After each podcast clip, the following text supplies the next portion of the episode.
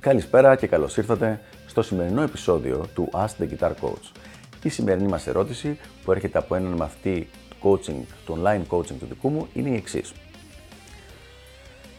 Επειδή έχω περιορισμένο χρόνο, αφιερώνω 90 λεπτά την ημέρα στη μελέτη των ασκήσεων. Πειράζει που δεν μελετάω κανένα τραγούδι. Πάρα πολύ καλή ερώτηση λοιπόν και με πολύ ενδιαφέρουσες προεκτάσεις για το τι είναι σωστό να μελετάμε και με ποιο τρόπο είναι καλό να επενδύουμε το χρόνο μας ε, στην κιθάρα αν ο σκοπός μας είναι η μελλοντική βελτίωση. Έχουμε λοιπόν ένα παλικάρι ο οποίος έχει ένα σχετικά περιορισμένο χρόνο γιατί δουλεύει και μπορεί να δώσει στην κιθάρα 90 λεπτά την ημέρα. Το παιδί λοιπόν αυτό λέει έχω 90 λεπτά την ημέρα, οι ασκήσεις και τα θέματα που μου έχεις στείλει coach είναι αρκετά, οπότε ασχολούμαι μόνο με αυτά αλλά αισθάνομαι λίγο άβολα, λέει. Μήπως κάνω κάτι λάθος που δεν προλαβαίνω να κοιτάω κομμάτια. Είναι σωστό αυτό, είναι λάθος; Αυτή ακριβώς είναι η ερώτηση λοιπόν.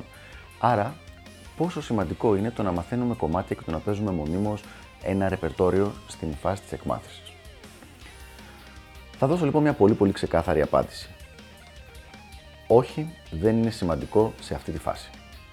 Δηλαδή, μπορείς για αρκετό καιρό να μην ασχοληθείς καθόλου με κομμάτια με το να μάθεις ολόκληρα κομμάτια και το να αποκτήσεις ένα ρεπερτόριο.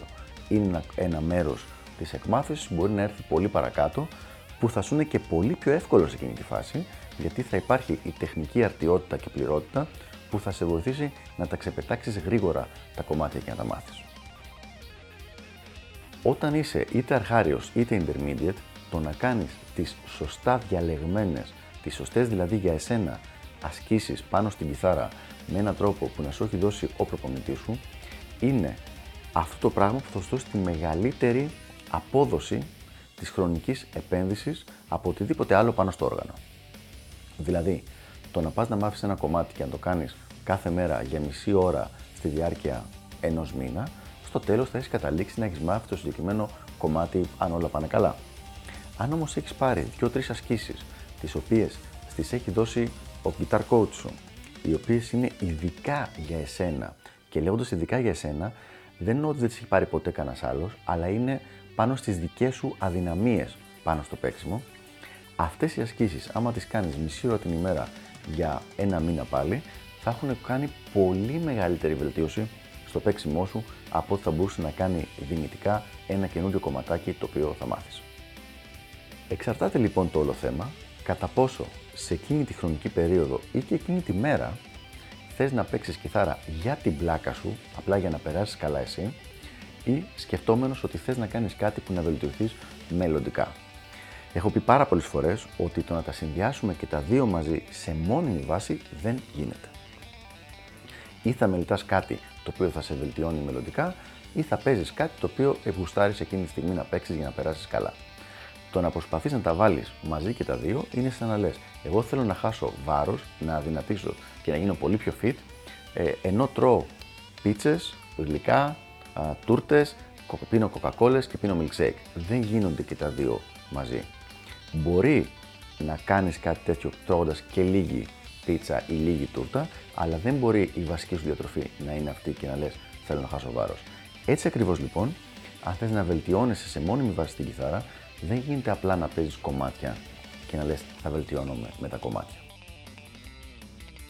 Να ξεκαθαρίσω όμως ότι εδώ μιλάμε για το κατά πόσο πρέπει να μελετάμε κομμάτια, όχι κατά πόσο πρέπει να μελετάμε και αυτοσχεδιασμό και εθνική κιθάρα, τα οποία είναι βασικό μέρος της εξέλιξης ενός κιθαρίστα.